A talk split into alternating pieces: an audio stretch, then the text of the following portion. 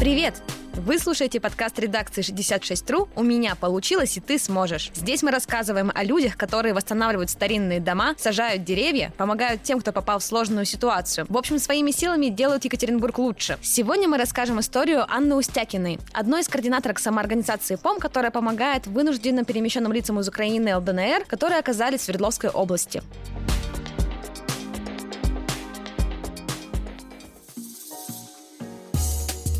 Анна отмечает, что она в организации работает не с самого начала. Изначально, по легенде, это все появилось благодаря группе волонтеров, которые самостоятельно начали помогать людям, приехавшим в Свердловскую область. Сейчас в общем чате волонтеров больше шестисот человек, но активных волонтеров на самом деле не так уж много. На самом деле важно сказать, что мы даже и не организация, по большому счету. Мы не профессиональные помощники. Вот, мы не являемся эн ка о, не имеем никакого юридического статуса. Мы просто горожане, которые очень сочувствуют людям, попавшим в беду, и хотят им... В общем, для нас, ну, в общем, очень важно, что мы не имеем никаких профессиональных компетенций и даже не пытаемся закрыть все потребности, которые есть у людей, которые сейчас приезжают, ну, на том уровне, который...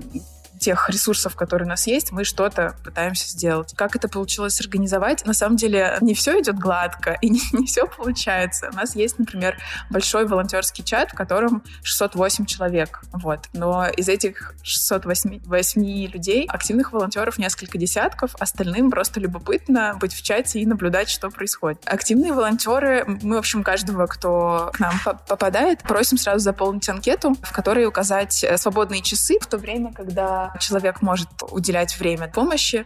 Вот. Какой именно помощью человек может заниматься? Например, если у тебя есть машина, то ты ставишь галочку «Я водитель», могу отвезти там, по городу, или могу возить в Нижние Серги гуманитарную помощь. Пытаемся как-то это все распределять сразу по отдельным чатам тематическим. Ну, насколько это... То есть вот мы с лета, получается, тестируем это, работу в малых чатах по темам, но это не всегда срабатывает. И вообще, ну, как бы есть сейчас у меня личное ощущение, что всех у нас какое-то уже сильное выгорание и, не знаю, много личных своих проблем, которые тоже нужно решать, в том числе материальных. И, в общем, вся наша работа, по моим ощущениям, сейчас замедлилась, и, в общем, мы пытаемся, ну, тоже помощь у каких-то своих знакомых специалистов просить, профессиональных эн ка о-шников, как нам лучше организовать работу. Никто, конечно, не знает правильных ответов, и это все на опыте и на каком-то таком ручном управлении существует и трансформируется. И я не с самого начала в этом участвую, насколько я понимаю, поняла легенду о том, как это все появилось. Есть какая-то волонтерка в Крыму, которая помогает вынужденным переселенцам, и она искала кого-то из Екатеринбурга, вот нашла там одного человека, этот человек нашел еще трех, вот, и они стали ездить каким-то очень маленьким, там их десять было или двадцать человек, еще не делали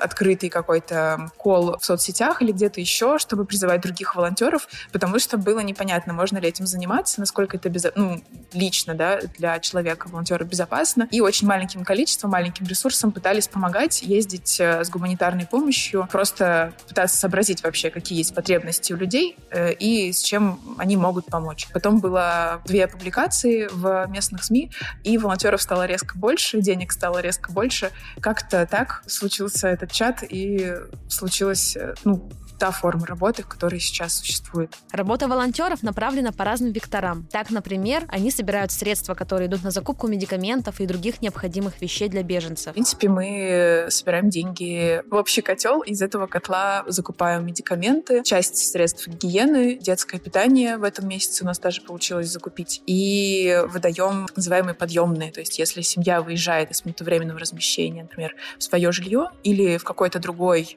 регион, то мы им даем сумму фиксированную денег, чтобы они могли, ну, чтобы их немножко поддержать. У нас есть теплые контакты по поставке средств гигиены, у нас есть теплые контакты среди э, медработников, некоторые врачи нам помогают бесплатно, например, все, что касается очков, лечения глаз. У нас есть еще какие-то другие теплые контакты, но основной массив — это, конечно, просто донаты горожан, которые вот решают помочь. У нас есть списки потребностей от каждой семьи, которой мы помогаем, и мы стараемся не делать такую веерную помощь всем по куртке, икс икс эль, потому что у кого-то, может быть, там меньший размер или вообще куртка есть, но зато нету, не знаю, леггинсов. Ну, мало ли. В общем, стараемся делать какие-то относительно уникальные, да, индивидуальные, индивидуальную помощь оказывать. И мы не стараемся, еще раз говорю, закрыть все потребности. Мы помогаем закупкой медикаментов рецептурных. Ну, в смысле, только те, которые были выписаны человеку. Помогаем с некоторыми врачами, помогаем советом,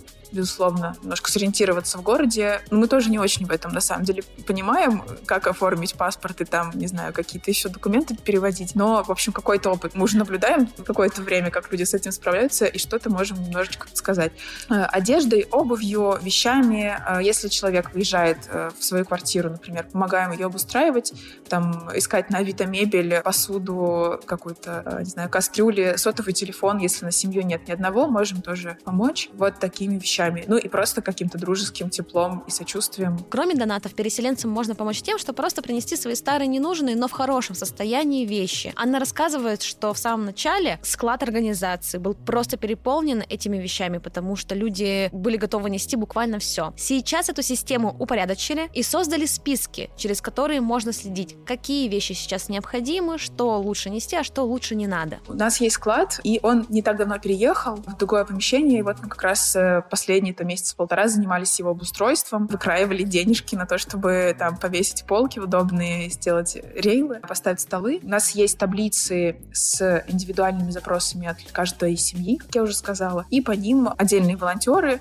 которые, ну, приходят на склад, и мы их называем сортировщики, и по вот этим таблицам берут и расставляют, значит, нашел там штаны пятидесятого размера, ставишь галочку в таблице, кладешь в пакет, подписываешь номер комнаты, фамилию и название, ну, вот ПВРа, куда он должен отправиться. Вот так это происходит. До какого-то момента тащили, видимо, все, что найдут. У себя в шкафах и старое пыльное, и просто там то, что редко носишь, какие-нибудь прозрачные кофты, коктейльные платья, туфли на каблуках, вот. Ну и в какой-то момент даже этот гигантский по площади склад стал переполненным, захламленным. Я, наверное, да, придумала классификацию вещей, которые мы не берем, которые мы берем в первую очередь, и, в общем, поток уменьшился и стал более совпадающим с потребностями наших клиентов, можно сказать. Анна рассказывает, что она начала работать в организации, потому что ей хотелось как-то влиять на ситуацию. Я включилась очень активно в это, потому что я увидела, что в координаторской команде несколько людей, либо с которыми я работала уже на работе, вот, либо просто которых я знаю визуально и хорошо к ним отношусь. Вот, я очень обрадовалась этому, знаю, что мне с ним будет комфортно. И, то есть, у нас есть там какие-то правила, которые встречают каждого волонтера вместе с анкетой. Я их прочитала, мне очень понравилось, что все ясно сформулировано. Мне понравилось, что, ну, на тот момент мне казалось, что все, вся структура суперпрозрачная и хорошо работает. Я, ну, радостно включилась, тем более у меня было свободное время. У меня, ну, нету постоянной работы сейчас, вот. И есть потребность что-то делать, связанное конкретно с текущими событиями, чтобы хоть как-то влиять на них, вот. И, в общем, все совпало, и я стала этим активно заниматься. Это у нас не всегда получается четко распределять э, зоны ответственности, они все смешиваются, плюс мы все время отвлекаемся на вот эту текучку, на то, чтобы останавливать, бить себя по рукам, друг друга по рукам от э, спасательства. И, короче, это приводит к тому, что мы все перерабатываем очень сильно на этой деятельности. Вот. У нас есть, например, одна координаторка, которая говорит, я вот чего-нибудь поделаю для ПОМ, и потом две недели отдыхаю. Через две недели как бы снова могу что-то включиться и сделать. Вот не у всех работает такой защитный механизм. У меня, например, нет. Я долго не понимаю, что я устала, а потом у меня что-нибудь происходит со здоровьем, и я понимаю, так, я делаю паузу. Вот сейчас я делаю паузу. Первый пункт временного размещения переселенцев появился в Нижних Сергах. После этого организация стала расширяться, беженцев становилось больше, поэтому сейчас такие пункты размещения есть в Екатеринбурге, Первоуральске и Арамиле. Долгое время у нас был в работе только один пункт временного размещения в Нижних Сергах. Там, насколько я понимаю, сейчас порядка трехсот человек. Вот. Еще был какое-то время пункт временного размещения в Нижнем Тагиле. Там отдельная группа волонтеров, но мы им помогали финансово и тоже консультировали, перекидывали им одежду, перевозили с нашего склада к ним. Вот. Но э, пункт временного размещения в Тагиле очень резко и внезапно расформировали. Часть семей перевезли в Екатеринбург, часть семей остались в Тагиле, но, соответственно, как ПВР он уже не функционирует. Вот. И плюс еще есть один ПВР в Екатеринбурге прямо на Уралмаше и один в Полевском.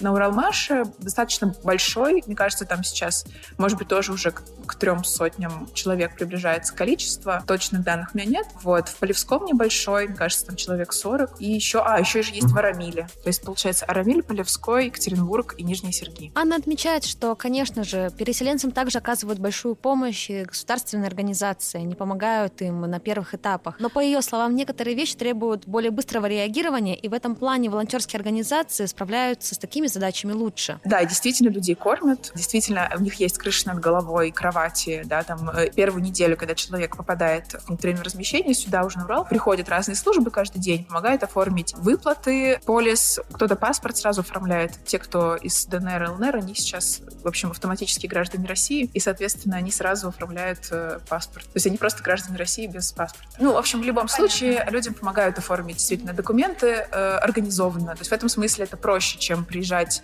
самоходом. Людей самоходов тоже очень много в Екатеринбурге, насколько я понимаю. То есть те, которые не приезжают через пункт временного размещения, а самостоятельно, например, на своей машине, просто сразу снимают квартиру и так далее. Вот. И они как мучаются в очередях, там, э, в ФМС, там, в общем, все вот эти оформляют вещи. Гораздо сложнее. Я уверена, что неповоротливым ну, институциям всегда есть куда расти, но, возможно, действительно есть такой фактор неповоротливости большой системы, тем более государства, и оно не может быстро реагировать на индивидуальные точечные потребности людей, вот, и тут на помощь приходят какие-то более гибкие структуры. Мы вот вообще даже и не структура, не организация, да, мы просто какая-то группа. У нас получается иногда достаточно быстро удовлетворять некоторые потребности, быстро реагировать. К пункту временного проживания продолжают приезжать новые люди. Некоторым из них требуется теплая одежда, теплая обувь. Но вообще многие из них, по словам Анны, обеспечены всем необходимым. Сейчас в организации идет сбор средств на празднование Нового года. Люди, не знаю, ездят на ка вэ эн,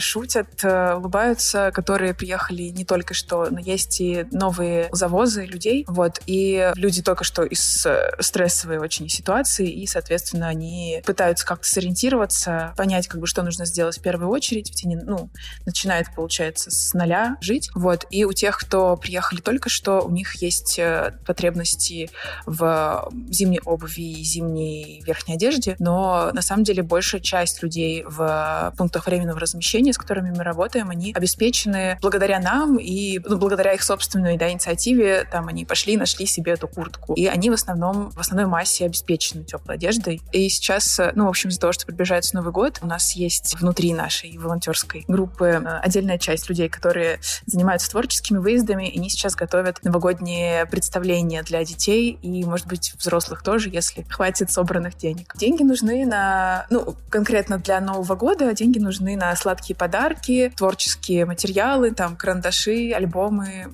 вот что-то такое. Может быть, новогодние украшения. Это была история Анны Устякиной и самоорганизации «ПОМ». Если вы хотите узнать ее подробнее, переходите на сайт шестьдесят шесть точка ру. Здесь вы найдете истории всех наших героев. А через неделю вас будет ждать новый герой с новым проектом. Чтобы не пропустить следующие выпуски, подписывайтесь на этот подкаст на удобной вам аудиоплатформе. Скоро услышимся. Пока!